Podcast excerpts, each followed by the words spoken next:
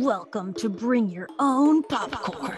Let us howl to your choir or spook your ire as we spiral down Nightmare Lane with cult classics, Jurassics, and other genres that rhyme with traffic. What we lack in education, we make up for with tricks, treats, and screams. I'm your host, Mix Ghost.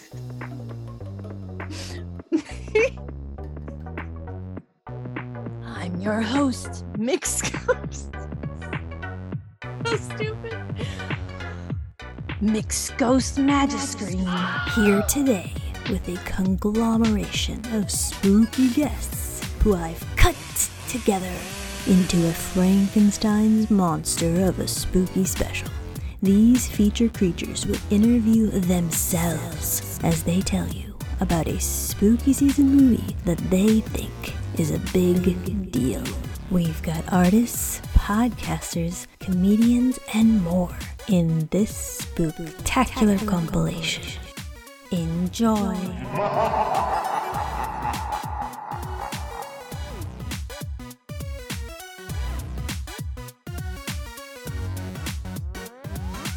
Hey everyone, my name is Jen, and I'm the woman behind the mic on the podcast My Streaming Bubble. I am the first of her name, enthusiast of pockets, mother of two, and a baker of cakes. And I'm here to talk about the horror movie classic from 1984, A Nightmare on Elm Street. Now, to me, a good Halloween movie has to be scary. It has to get to the heart of your fears, at least on some level. It has to stress me out and it has to get my heart a racing. I think that's just perfect for Halloween time, spooky season. That's what I always look for in a good Halloween movie. While I love a lot of scary movies, I think my favorite, at least one of my top, top favorites, is John Carpenter's The Thing from 1982. It's so scary, and it's more about the human side to it that scares me the most, but it also has that element of sci fi and everything and isolation. And oh, it's, I've seen it so many times, but it's still just terrifies me. A good movie to watch in October or a good Halloween movie, to me, it has to be spooky and it has to take place during spooky season. Now, we're talking specifically like Halloween movies, so it has to kind of fit the vibe of the season. You know, the colors, the the leaves, pumpkins, sweaters, soup. Much like how a lot of people like to watch Christmas and holiday movies at Christmas and holiday time, you know, they everyone's got their standard, their staples that they like to watch. I think the same logic can be applied to Halloween movies you know, everything from your family friendly, The Great Pumpkin, Charlie Brown, to the Halloween horror movie franchise. Both of those take place during spooky season, but are on the complete opposite ends of the spooky movie spectrum, but are both great to watch this time of the year. I've always loved being scared and watching scary movies because they are scary. I love that feeling of my heart racing, my body tensing up, and just in general being a stressed out, sweaty mess. I love it sometimes when watching scary movies, when I do get scared, because I admit I kind of go back and forth. Not everything elicits any kind of reaction, but the really, really good stuff hits all those points. Bonus for making me scream into my blankie. That's usually reserved for stuff like the body horror uh, and just really, just other really hard stuff to watch. Not so much the gore itself, but those are the things that that really really get me scared and how my body reacts to being terrified. Now, the movie I want to talk about is the 1984 horror movie classic A Nightmare on Elm Street, starring Robert Englund, Heather Langenkamp, and John Saxon. And it was written and directed by Wes Craven. My first reaction to this movie was, of course, fear, but also a little bit of curiosity because when I saw it for the very first time, I was only five years old and I was with my older cousin. So I remember the boiler room scene, which no five year old should ever see. But I also remember having my eyes covered. So I still missed plenty They just got a little laxed during that moment. I even remember switching from like the oldest cousin to the youngest of the oldest cousins, thinking that she wouldn't cover my eyes, but I was wrong. They were all very semi responsible preteens. Now that I'm older, I obviously don't have the same kind of reaction to the movie nowadays as I did when I was way, way too young. And I've seen it several times since then, because again, I love to be afraid. I think now, like, there's still moments where I get scared and I get tensed uh, and I tense up. Uh, the boiler room scene, I think maybe was just traumatic enough that's always going to put me on edge during that. But I also have an appreciation for the way the movie was made and really for the practical effects. So as I got older and I learned more about the movie and just kind of movie making processes in general and, and learning about the pra- all the practical effects used in that movie, there's definitely a, a shift in how I watch some of those scenes. But again, like I said, that boiler room scene, it, it still still kind of stresses me out. Now, I chose this movie because it's special to me. And the reason why it's special is because it's one of the few memories I have as a kid with those cousins. Because, you know, family drama, am I right? But that's kind of why Freddy holds a special place in my terrified heart is that time that I got with those older cousins. Very, very brief, but there was some sort of bonding moment that happened in all of us being terrified. I was scared the most though. But to put it simply it was it's my first horror movie and it's probably what got me interested in horror in the macabre it's probably the subconscious seed that was planted that triggered my goth phase and everything, just kind of embracing all of that.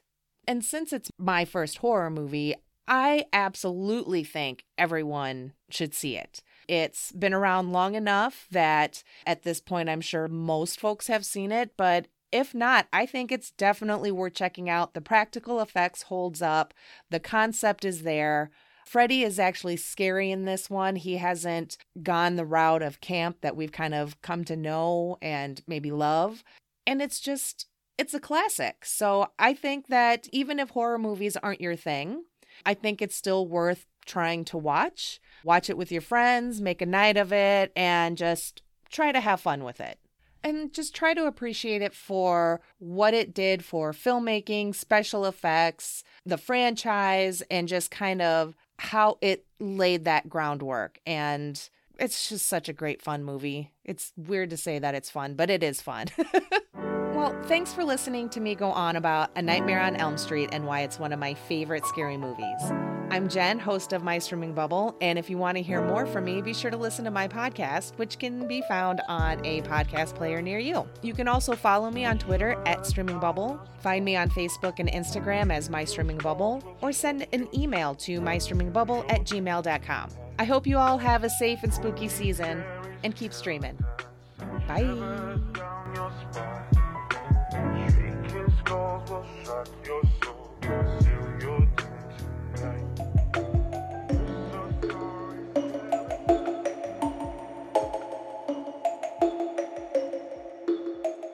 Hi, my name is Skylar, and I'm one third of the host for the podcast Kawaii Disappointment. And I want to talk about Wes Craven's 1996 classic, Scream. The kind of movies I like to watch during spooky season are the movies that have strong lore and world building. The lore is what sets the rules and parameters of the characters' actions, and you get to experience it along with them. It makes it so much more spooky and so much more immersive. As a former film major whose focus was horror cinema, I had a lot of pretentious classmates that believed the more messed up a movie was, the more genius it was, thus making them geniuses for not being scared while watching it. Like, that's great, Brett, but you're not going to get a gold star, you're not going to get a medal for watching a Serbian film and not feeling afraid when you see it or not feeling anything. Me, I do get scared, but that's the whole point of scary movies. I'm not the weird one. You're the weird one, Brett. Things that I find so scary are ghosts, specifically Japanese ghosts. I'm talking Sadako from The Ring, especially Kayako from The Grudge. She's terrifying, still haunts my dreams today. They are able to penetrate these spaces that no other horror antagonist besides Freddy Krueger can get to. Oh, oh, do you feel safe wearing your jacket, hood up, hands in your pockets? Guess what? Scary ghost hands are gonna come out of your hood, grab your face, and suck your whole body into said jacket that has now become a hell dimension. You cannot hide from them, and that is so, so, so scary. When I get scared, I will scream and I oftentimes will smack the top of my right thigh for some reason. I don't know. And then if I suspect a jump scare is coming, I will plug my ears. You know, like I could see it, but like hearing it makes it even more scary. And apparently, I chew on my left thumbnail a lot, which was recently pointed out to me, and now I'm just like hyper aware of it. The movie I want to talk about is Scream. Released in 1996 and directed by Wes Craven, it stars Neve Campbell, Courteney Cox, Skeet Ulrich, David Arquette, and Matthew Lillard. The first time I saw this movie, I was 12, and my mind was absolutely blown. It was so, so scary, and it truly impacted the way I looked at horror movies from that moment on. I remember being incredibly stressed out. I screamed a lot, each death seemed so real and so personal to that character, which made it feel like Ghostface could just pop up right behind me. I also remember laughing a lot, and not because it was camp, but because everyone felt so real, and they were all just so funny. As an adult, I still get stressed out and spooked despite knowing almost every line of dialogue in this movie. As an adult, I fully understand the jokes, the references, and all the Easter eggs and that makes it even more enjoyable to watch. Scream is not just my favorite horror movie, but one of my most favorite movies of all time. It's just so special to me. I had always loved watching horror movies and had seen all the classics up until that point. Thanks, Mom, for not paying attention to me. Um, Scream was the first movie to describe the rules on how to survive a horror movie being 12, I had not paid attention to any of the formulas, the tropes, or the rules, so I was able to retrospectively revisit all the classics with this new lens. And I felt like I was given this cheat code. This movie breathed life back into the slasher genre. It began this boom, a resurgence of these types of movies.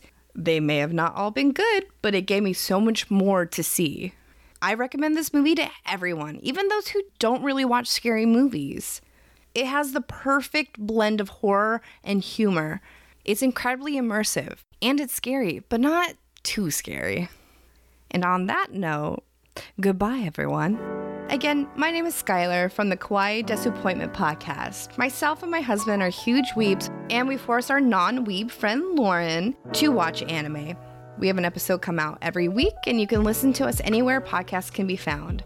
Or you can visit www.kawaiidesupod.com. And we'd appreciate it if you followed us on Instagram, Twitter, Facebook, and or TikTok, preferably the AMP.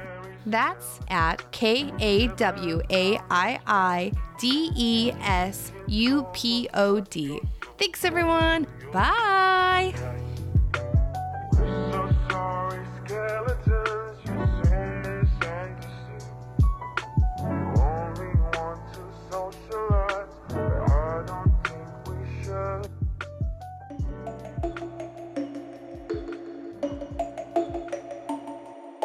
Hello, my name is Johnny Flores. I am a podcast producer and the owner of Flores Podcast Consulting. And I want to talk about the 1981 movie, An American Werewolf in London. It was written and directed by John Landis, and it stars David Naughton as David Kessler, the uh, titular American werewolf in London. Uh, Jenny Agutter, Agutter, I'm not sure how you say her last name, as uh, Alex Price, who is a nurse taking care of David after he is attacked by a wolf and later becomes his love interest. And then Griffin Dunne as Jack Goodman, David's best friend and the first victim who later guides David through his journey as a werewolf. Uh, the kind of movies I like to watch during spooky season are not scary. I don't watch a lot of scary movies. However, I do like horror comedies. If I'm going to watch something scary, I want it to be a or horror comedy. So, An American Werewolf in London, I'd put in that category. The Evil Dead series, Shaun of the Dead, Ghostbusters. I think those are all scary movies that they're comedies that happen to have scary elements to them. That's what makes a good Halloween or scary movie to me. Do I get scared during scary movies? Not really. I get anxious more than anything, just as like like how is this going to resolve itself or how how is this situation going to make sense in its resolution. So I don't get scared per se. I don't like hide behind a blanket or hang on to somebody be like, "Oh my god, tell me when this is over." I just get more anxious about how's this going to resolve itself. So the first time I saw an American werewolf in London, I was probably about 11. It was at my dad's house and he had uh, a laser disc player. The disc itself was about the size of a large pizza. The thing was huge. And he had two laser discs. He had Disney's Robin Hood, and then the other one was an American Werewolf in London. I was a huge Michael Jackson fan when I was a kid. If you were my age in the 80s, you loved Michael Jackson. The disc, it was double sided. So one side was American Werewolf in London. On the other side was Michael Jackson's Thriller, which was also directed by John Landis. And then there was the making of Thriller. So that was sort of my end. I, I wanted to watch that. And then I decided to flip it over and watch an American Werewolf in London scared the shit out of me when I was a kid, but I instantly fell in love with it and I love it to this day. I would definitely say my reaction to the movie hasn't changed in all these years. I'm pushing 50 and I love this movie. I watch it whenever it pops up on a streaming service. Even if I watched it on Netflix and then like it goes off at the end of the month and then 2 months later it's on something else, I will watch it as soon as it pops up like and it always in my head i'm always like i haven't seen this movie in forever and i know i've seen this movie five or six times during the course of the year so that's how much i love this movie. I never get tired of it. And what's so special about an american wolf in london is several things. One the special effects in this movie the practical effects is before digital anything really to this day, I think hold up. They look real. The transformation scene is amazing. It took them several weeks to film the transformation, which I think is only about two minutes long. It looks real. It holds up. And there's little, they filmed this scene over several weeks, and, the, and sometimes it's just a quick cut of like two seconds of a hand growing. It just shows you how dedicated they were to making this transformation look real. Also, it was the first movie to receive the Academy Award for special effects. In fact, I believe the award was created just to give it to this movie. And then also, I think it was one of the first and one of the most well done horror comedies that have ever been made. I, I, think a lot of movies nowadays wouldn't exist without an American Werewolf in London because it showed you can be funny and scary at the same time. An audience will appreciate it and love it. And I would definitely recommend this movie to just about anybody over the age of 11, which was probably around the age I was when I first saw it. It was just scary enough to like freak me out. There's a scene where these Nazi werewolf creatures come in and kill David's family. It scared the hell out of me when I was a kid, but I still I would continue to watch the movie even though I knew it was scary and it gave me nightmares. I would still watch it. So I think 11 is probably a good age, anywhere from 11 and up.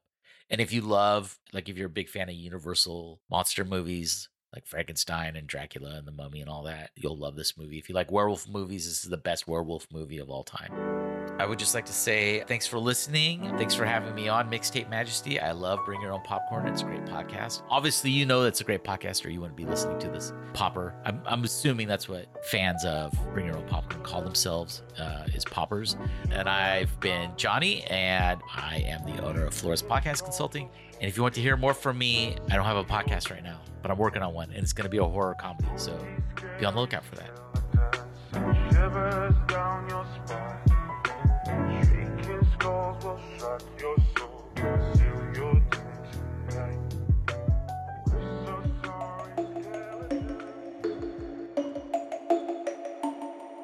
I'm Cake, white collar worker by day and a spooky babe by night, and today I want to talk about Noroi, the Curse from the year 2005.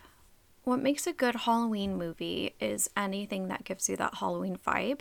A Halloween vibe can mean lots of things to lots of different people. It can be something that is campy and fun, but with a kind of spooky air. It can be something that chills your spine. It be something that unsettles you. It can be films that are taking place during Halloween. Anything that gives me kind of macabre vibe is what I'm looking for for Halloween, or something that is very nostalgic that maybe I watched growing up. I don't get scared during scary movies, but I'm someone that I think can feel really unsettled after them. I'm known to sleep with the light on, and I'm known to have vivid nightmares after watching something particularly scary, um, especially the film that I'm going to talk about today. The movie I want to talk about today is Noroi, The Curse. It was released in 2005. It is directed by Koji Shiraishi, and it is a Japanese found footage horror film.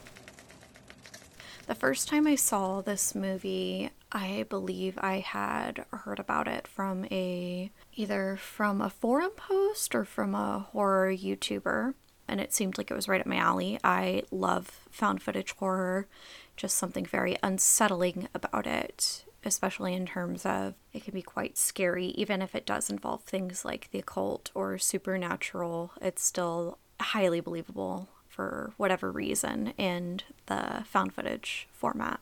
To me, what makes this movie special is the believability of it. I recall watching it a number of years ago and then having moved to Japan, was trying to decide on something to watch. I lived in a old building from the 80s, not too far away from a Shinto shrine, and decided that Noroi the Curse was the perfect movie to watch, even though it has a lot to do with kind of occult Shinto themes, so I think watching it probably was not the best idea because I was very scared in the middle of the night and ended up just getting up out of bed and deciding to decorate and clean to kind of get my mind off of the creepiness of the film. I feel like my reaction has stayed the same, even though I, I know the plot by heart and I know in my heart of hearts that, you know, it's just a movie, can't hurt me. I still feel very unsettled by it.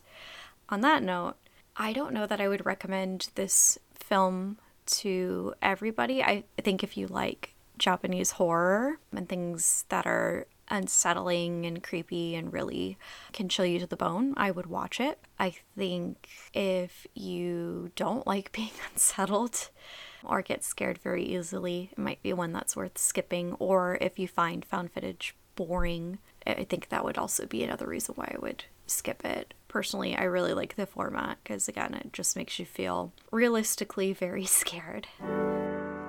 Well, thank you for listening. I've been Cake, uh, white collar worker by day, spooky babe by night, and uh, I will check you out later. Stay spooky, friends.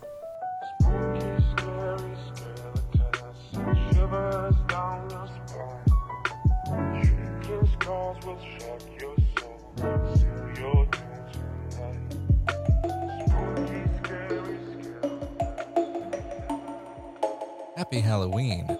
I'm Joe Shannon from Phantom Jukebox Podcast and also a guitarist in Otherworld. And to me, what defines a good Halloween movie is just that spooky nature of having all of the classic symbols, whether it be witches and bats and pumpkins and ghouls.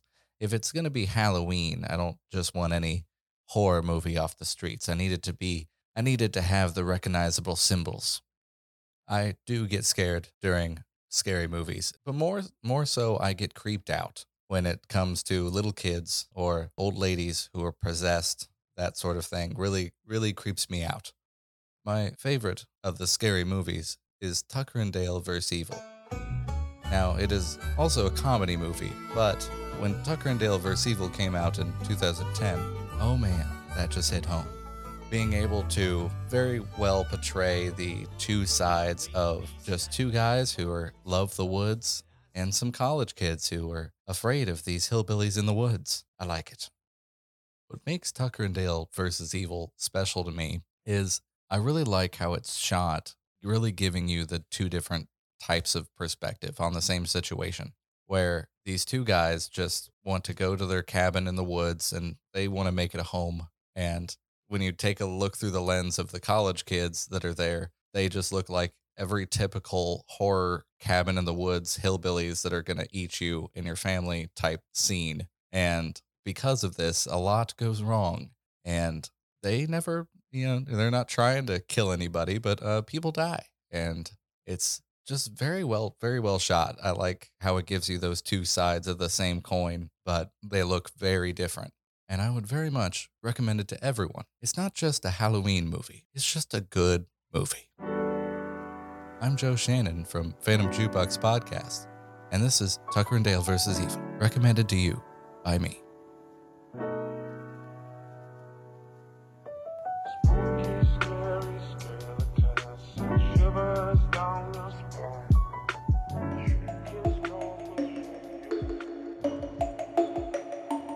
Happy Halloween to some and blessed Samhain to others. My name is Amber Jordan. I am the artist behind Amber is the Color, and I am the co host of Witches Talking Tarot and Other Things, a podcast.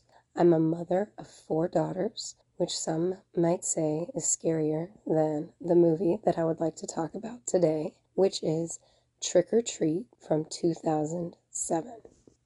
First of all, for me, a good Halloween movie is not just a scary movie. Any scary movie is a scary movie, but it's not a Halloween movie. For me, a Halloween movie has to have Halloween as a theme throughout the movie, whether it's scary or silly or serious. For me to consider a movie a Halloween movie, the central theme must be Halloween or the movie must take place during the Halloween season. I love scary movies no matter what time of year. October's a great time to watch a scary movie, but I'll watch a scary movie whenever. I tend to just enjoy scary movies, but sometimes jump scares definitely get me. I tend to make a little yelp and if I'm holding something such as a bowl of popcorn, it might get spilled. I'm not liable to do much more than that, but I do love getting scared. So, today, the movie I want to talk about is Trick or Treat from 2007, directed by Michael Dougherty and starring Quinn Lord Anna Paquin, Sam Todd, Leslie Bibb, and many, many other talented actors. The first time that I saw the movie, I didn't fully appreciate everything that Trick or Treat brought to the table, but I immediately loved Trick or Treat the first time I saw it. And every single time I watch this movie, I notice more things that make me love it even more. The biggest central theme for Halloween in the movie Trick or Treat is the rules of Halloween. The movie presents to you the rules of Halloween, and pretty much everyone in the movie who has a bad ending breaks said rules of Halloween. One of my favorite parts has one of my favorite characters named Rhonda, and she actually gives a small lesson in Samhain, or rather, a small lesson about the history of Samhain when talking about Halloween with one of the other characters in the movie.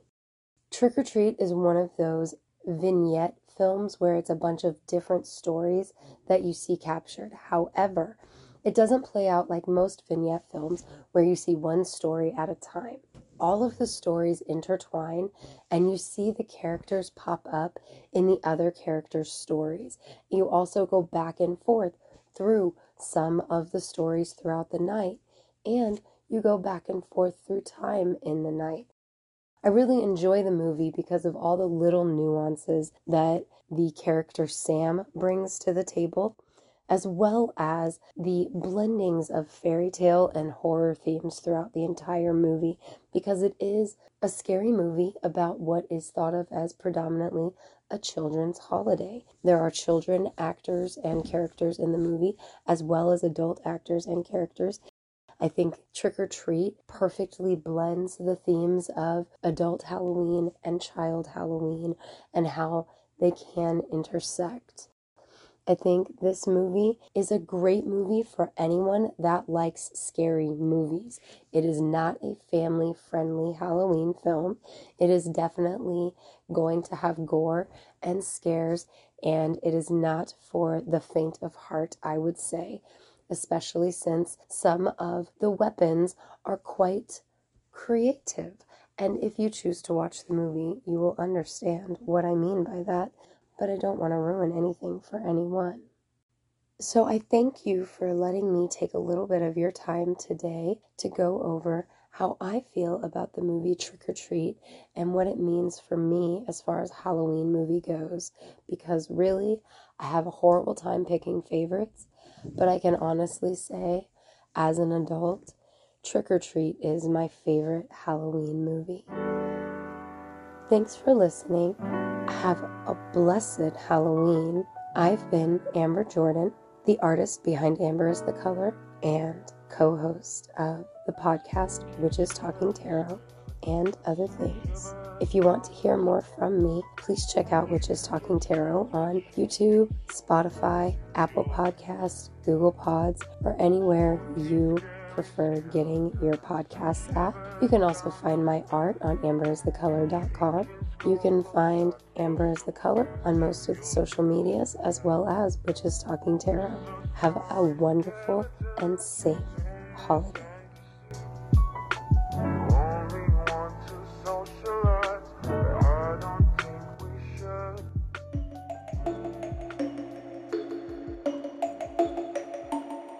Happy Halloween!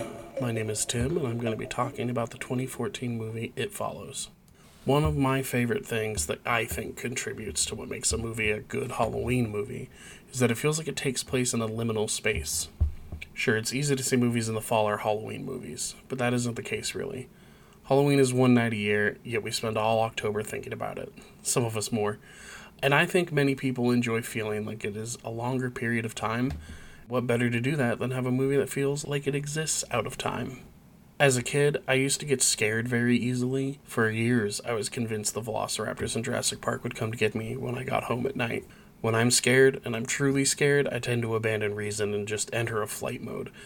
I don't get scared nearly as much as I used to, sadly, but I do cherish it now, especially when I can control it, like watching a movie or reading a book. Nowadays, I don't feel that fear nearly as much as I used to, but I love when I do, and I love when it's uneasy dread.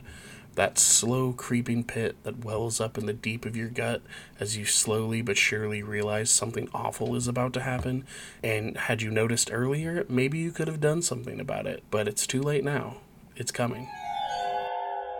The movie I'm about to talk about is It Follows, released in 2014 directed by David Robert Mitchell, starring Maika Monroe, Olivia Luccardi, and Lili Sepe. The first time I saw this movie, I had no idea what to expect. A band I followed named Disasterpiece did the soundtrack, and it came up on my Spotify recommend. I liked a couple of the songs, and I realized it wasn't an album but a soundtrack, so I sought the movie out. I watched it by myself, and I was floored. It is still one of my all time favorite movies. I spent that summer showing every friend I could. I bought the soundtrack on vinyl, on re-watches, knowing the plot and twists and scares doesn't take anything away from this movie for me. I still find new things to love every time. What makes this movie so special to me is that it fills that liminal space idea I mentioned earlier perfectly. You never know what time of year it is. You never even really know where it takes place. The whole time you feel as though you're in a dream, where you think you know what's happening, but there's incongruities, misplaced items, cars that are just a little too old, clothes that are just a little too new. The antagonist in the movie is an unseen force that can change into anything it wants. It moves slowly but purposefully, and possibly the most horrifying thing to me is we know nothing about it. Everything we know is from people passing on the curse to others, so they could be lying or just wrong. We are expected to trust the rules as the characters are, but as they figure things out, so do we. It really embodies that slow burn dread to me. I genuinely think most horror fans should give this a shot, it's light on jump scares, but the ones it uses, it uses well. It's the kind of movie that gets better on rewatches, and finding out trivia enhances the experience and makes you want to give it another go. And that band Disasterpiece killed the soundtrack. Anyway, thanks for listening to me ramble. I've been Tim. Happy Halloween!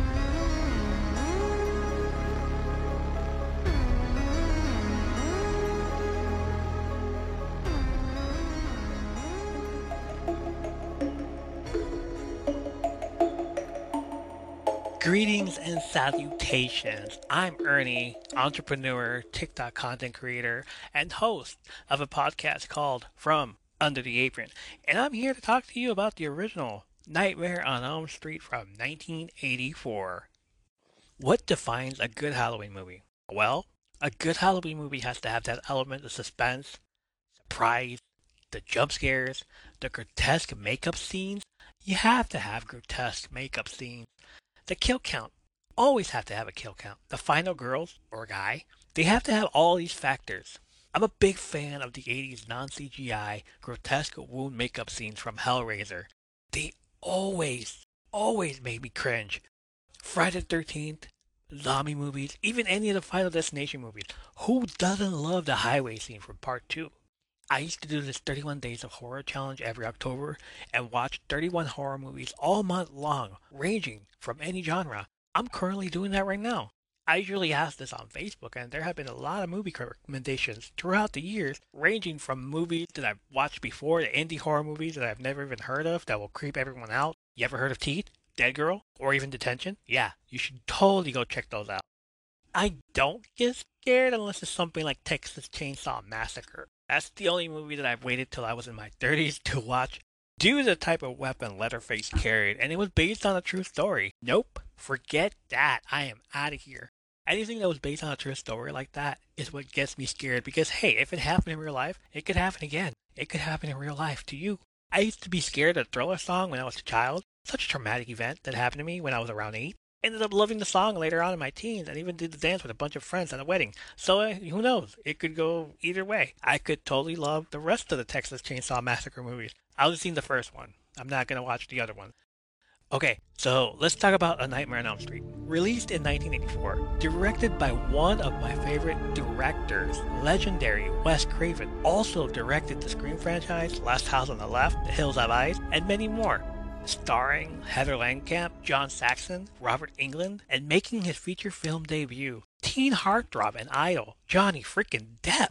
The first time I saw this movie was about 10 years old. I went to a friend's house the same friend that introduced me to wrestling, him and his brother were watching Nightmare on Street 4 on VHS. I was questioning what this was, and they seemed confused as I've never seen this before. So they introduced me to my first real viewing of a horror movie involving Freddy Krueger. So that's what makes it so special to me. Freddy Krueger popped my cherry. Okay, maybe not the right way to say that considering the Freddy Krueger thing. Okay, whatever. Prior to that, I was not allowed to watch scary movies. My parents said no, can't, I forbid you.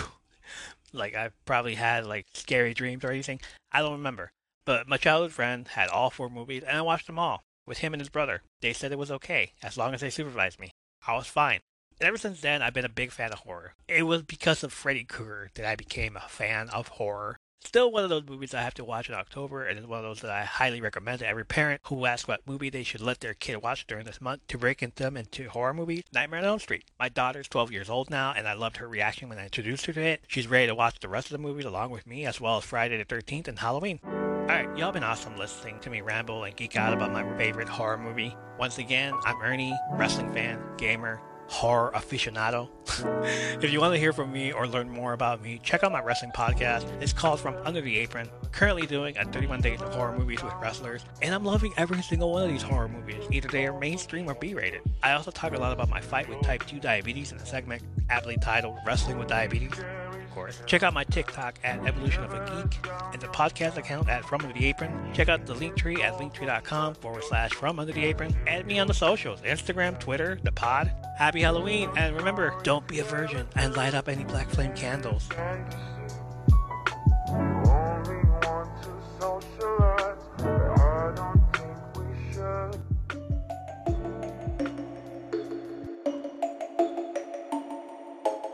Hello, my name is Ty Lindsay, and I'm one of the hosts of the Phantom Jukebox podcast and bassist for the band Otherworld. And I want to talk to you about my favorite Halloween movie, The Thing from John Carpenter. For me, what defines a good Halloween movie is definitely the scare factor. Like it needs to have a horror element. I can watch Alfred Hitchcock movies all day just as a as a fan of film and a fan of like production work especially, but Hitchcock movies are almost not, they're more of a thriller than a horror movie, but they do have that building anticipation and scare. The thing is kind of that on steroids, but it has that monster factor, that scare factor, the the mortal danger, and it's got the the mind game mixed into it. For me, uh, a good monster flick, I guess you could say, makes a good proper Halloween film. And when it comes to scary movies, I am in fact a big baby. I shouldn't watch scary movies. I dwell on them way too long, but I am a sucker for a good plot and there are really good plots in horror movies most of the time and ones that fit my tastes, I guess you could say. And The Thing is certainly one of them. I watched that movie and for the first the first time and after it I couldn't trust my own cat. I, did, I, did, I would look at it going, "You're just waiting for me to drop my guard. It's going to get cold and you're going to try to murder me when I'm sleeping." So there are a couple The Thing movies. There's one from the 50s that's in black and white that's actually closer to the short story. There is one that happened in like 2011, which is a prequel to the John Carpenter one that happened in the mid 80s. It's just called The Thing. It's John Carpenter's magnum opus. He's made some good film Halloween, Big Trouble Little China, but the thing is a proper like because some of those movies are good because of the cheese. Uh, a little bit of that uh, silly 80s thing going on. But the the thing is a different animal. That's him taking his craft more seriously than ever. Even the, in the mouth of madness uh, that movie had a little bit of cheese to it. But the thing there's none to be found. From the setting being in the arctic where they're isolated. That's one of the reasons i love it too. It's a lot of the situations he finds himself in are kind of like lower budget situations so creative routes have to be taken to solve around these budget constraints. So the thing wasn't a high budget movie, but you have a limited crew of people that have you're, you're put in months into their and they're months into their expedition uh, in their base. They're alone they cannot get help. Their only in and outs are one helicopter pilot in and out, which is Kurt Russell's character. So the isolation, the environment being outside, like if they're outside ex- under, you know, exposed for too long, they can die out there, but they can't stay inside because of something that's slowly picking them off one by one and perfectly replicates them down to the cell. So it, it became the the best parts about it are not the monster scenes, though, though those are the practical effects and that are great. It's the not seeing the monster and trying to figure out which one's the monster. It messes with your head. You have to watch it so many times and you pick up on certain characters doing certain things and you realize, oh, that's when he did that and that's when this must have happened. It's definitely a movie you have to watch three or four times. Cannot recommend it enough, especially for people who are fans of practical effects. I don't think there's any CG in the movie at all, which is a rarity. It is the 80s, but it's a rarity, especially now. It is an incredible venture into what can they do in that situation. It, I can't even really I can't I can't spoil anything really past that, but it's very existential when you get down to it. So, what is special to me about the film is that in a lot of horror movies I've seen are kind of like modern comedies that I see nowadays. There's not a lot of attention put into composing really good shots most of the time. Little details, like in a comedy, I think it was the remake of Family Vacation, which shouldn't happen. Those are movies you just can't remake. The time period is a big part of why those movies are funny. Things people don't pay attention to, especially in that movie, was like everybody's clothes were like perfect. Like they just pulled them off the rack at like a J.C. Penney's or something. There's a, a couple medieval comedy movies, I think with Danny McBride called like Your Highness or something like that. Everybody's like pristine. I know it's a comedy, but I mean, they're in the Middle Ages. Like they should be dirty. They should have like mud everywhere. Like this, it's little details like that that pull you out of the movie. There's just something off about it. But then you watch like the Peter Jackson Lord of the Rings, and like half the time they're covered in mud, blood, guts, and you forget that you're watching a movie. You're so invested in it. Some of that stuff in modern horror movies too, where it's like it's like they'll have like perfect clothes, or they'll have the Cloverfield effect where they're like running with the camera at full speed and you want to throw up. Not the case with the thing everything about that movie. There's not a there's not an ounce of fat on that movie. Damn near perfect. I would say it's it's, it's at least an eight to me. Nine to five, almost a ten out of ten. Perfect film. I don't think there's anything about it, and I still get surprised with some things I see even when I rewatch it. Can't recommend it enough. Just watch it. Great film. So thank you for listening.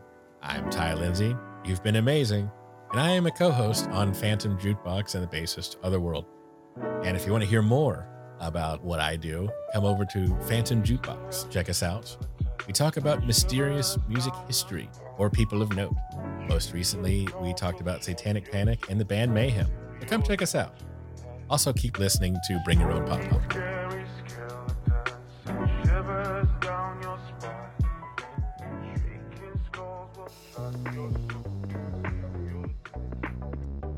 That concludes our spooky specials for the season. Thank you so much, Jen, Skylar, Johnny, Cake, Joe, Amber, Tim, Ernie, and Ty. I was so honored to have all these wonderful guests come together to make this community episode. And thank you, beautiful spooky listeners, for joining us for yet another year of spooky episodes. Everybody, please have a happy, spooky, safe, and merry, happy, Halloween.